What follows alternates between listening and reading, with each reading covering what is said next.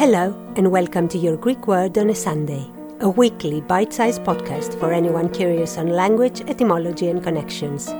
I am your host, Emanuela Lia, and wherever you are in the world, if you want to entertain your brain for a few minutes, this is the podcast for you.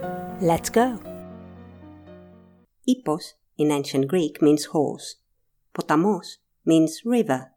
So what do you call a big as a horse animal who likes to spend its time in salt-free waters? Hippopotamus.